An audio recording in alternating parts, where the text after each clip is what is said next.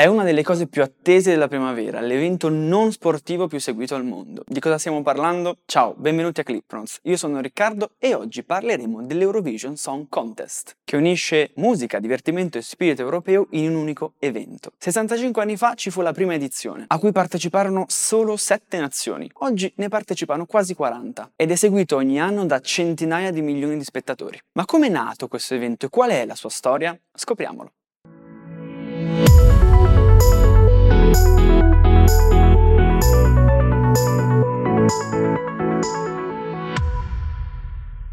L'Eurovision Song Contest è un evento organizzato dall'Unione Europea di Radiodiffusione, l'European Broadcasting Union, conosciuta anche come EBU o EBU, e non ha nulla a che fare con l'Unione Europea. L'EBU nasce nel 1949, dopo due tentativi precedenti falliti nel 1925 e nel 1946, il primo accusato di aver poi favorito il regime nazista, il secondo controllato di fatto dall'Unione Sovietica. È un'organizzazione internazionale che riunisce gli operatori pubblici e privati di radio e tv, nata per coordinare lo sviluppo delle trasmissioni via etere dopo la seconda guerra mondiale, all'interno della zona europea di trasmissione che comprende l'Europa, ma anche il Nord Africa e il Medio Oriente. Oltre a coordinare il lato tecnico delle trasmissioni, negli anni si è occupata anche di organizzare spettacoli, eventi e programmi televisivi. E uno degli show sicuramente più popolari è Giochi senza frontiere, trasmesso tra gli anni 60 e gli anni 90 e che aveva proprio lo scopo di avvicinare i popoli delle nazioni partecipanti. Per coincidenza, forse poi infatti tutti i paesi che parteciparono a Giochi senza frontiere oggi fanno parte dell'Unione Europea, ad eccezione solo per la Svizzera, San Marino e la Tunisia, che però è candidata a entrare. Attualmente l'ABU ha 115 membri e a rappresentare l'Italia c'è la RAI e si occupa di coordinare la trasmissione in contemporanea di eventi importanti come i mondiali di calcio o il Festival di Sanremo tramite la cosiddetta Eurovisione, riconoscibile dalla fanfara iniziale che è il Te Deum numero 146 di Carpentier. Ma quindi all'interno di questo progetto come è nato l'Eurovision Song Contest? Beh, erano gli anni 50, era appena nata l'ABU e l'Europa si stava ricostruendo dopo la seconda guerra mondiale. E la stessa esigenza che portò alla nascita della comunità europea del carbone e dell'acciaio e altre comunità simili che poi diedero origine all'Unione Europea serviva anche un programma culturale, un programma televisivo, uno show che unisse i popoli europei. Fu così allora che Sergio Pugliese, un giornalista e drammaturgo italiano, propose all'ABU di prendere spunto dal festival canoro più importante e famoso dell'epoca, il Festival di Sanremo. L'idea piacque e fu così che a Roma nel 1955 si decise di creare questo festival europeo. Nacque così l'Eurovision Song Contest, la cui prima edizione si tenne la primavera successiva nel 1956 a Lugano, in Svizzera. Ai tempi partecipavano soltanto sette nazioni, ognuna delle quali portava due brani. Queste erano Italia, ovviamente, Francia, Belgio, Lussemburgo, Paesi Bassi, Germania Ovest e Svizzera. Gli stessi paesi che fondarono il nucleo originale dell'Unione Europea più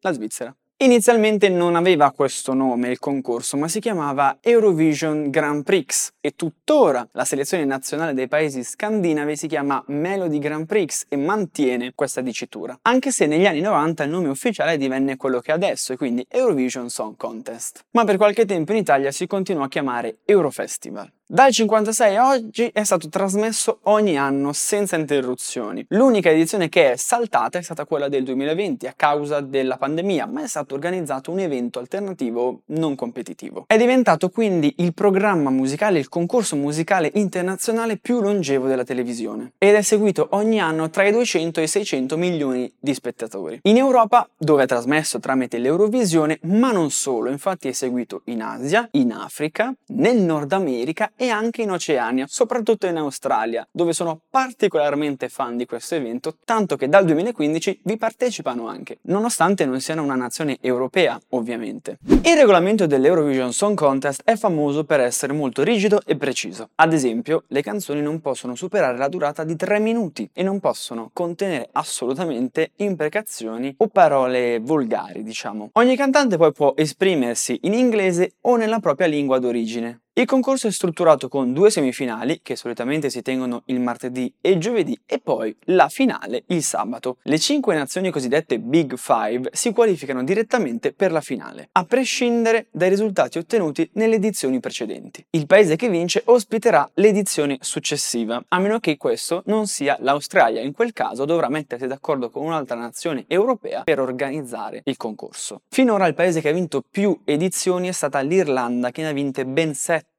seguita poi dalla Svezia, vincitrice di 6 edizioni, mentre ne hanno vinte 5 il Regno Unito, la Francia e il Lussemburgo. L'Italia per ora ha vinto soltanto due edizioni, nel 64 e nel 90, e ha partecipato a quasi tutte le edizioni dal 56 al 97, prendendosi poi una pausa e tornando infine nel 2011, ottenendo il diritto di essere nelle Big Five. Dal 2003 esiste anche una versione junior dell'Eurovision Song Contest a cui partecipano i bambini. In tutte le varie edizioni che si sono svolte dal 56 e oggi sono successe tante cose particolari e curiose, come ad esempio nel 69 a vincere l'Eurovision furono addirittura quattro nazioni, Francia, Spagna, Regno Unito e Paesi Bassi che si classificarono a pari merito al primo posto. Da quel momento il regolamento prevede uno spareggio per regolare casi del genere e ottenere un solo vincitore. Comunque negli anni sono saliti sul palco dell'Eurovision anche cantanti famosi e importanti, oppure qui hanno iniziato la loro carriera da star internazionali. Ad esempio nel 1958 l'Italia è stata rappresentata da Domenico Modugno con la canzone Nel blu dipinto di blu, che si classificò solo terza. Nel 64 invece partecipa Gigliola Cinguetti con Non ho l'età e l'Italia ottiene la sua prima vittoria. Nel 70 debutta un giovanissimo Julio Iglesias e nel 74 a vincere sono gli ABBA dalla Svezia con la canzone Waterloo.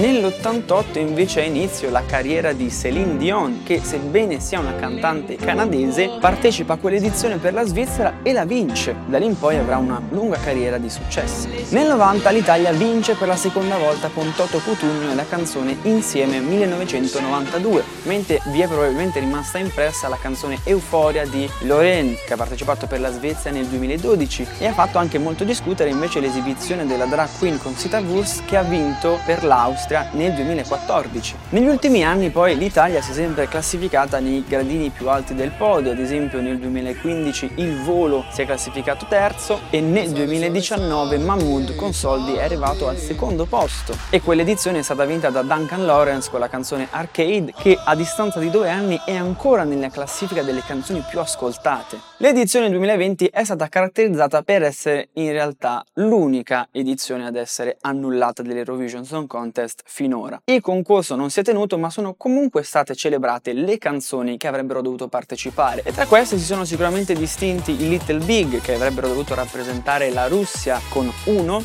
e poi anche la canzone Think About Things di Danny Frey che eh, avrebbe rappresentato l'Islanda che è diventata tra le canzoni più virali dell'anno. E Danny Frey rappresenta l'Islanda anche nel 2021. Come molti cantanti che non potendo gareggiare nel 2020 sono stati riconfermati per l'edizione successiva. Nonostante sia un concorso musicale e quindi anche un momento di svago e divertimento, negli anni l'Eurovision Song Contest non è stato indifferente alle vicissitudini politiche e sociali che hanno attraversato il continente europeo. E così negli anni diversi paesi si sono ritirati dal concorso, ad esempio per protesta contro dei regimi autoritari, è il caso dell'Austria che non ha voluto partecipare all'edizione organizzata nella Spagna franchista, oppure a causa di invasioni, è il caso invece della Grecia che non volle partecipare nel 1974, l'anno in cui la Turchia ha invaso Cipro. E infine per guerre in corso è l'esempio dell'Armenia che non partecipa all'edizione 2021 a causa della guerra con l'Azerbaijan che invece partecipa. La storia è entrata poi nell'Eurovision Song Contest anche attraverso la musica e le canzoni. È un esempio l'edizione del 1990 quasi totalmente dedicata al tema della caduta del muro di Berlino, che era avvenuta nel novembre precedente. Oppure col debutto nel 1994 di molte nazioni che prima erano parte dell'Unione Sovietica e avevano da poco ottenuto l'indipendenza.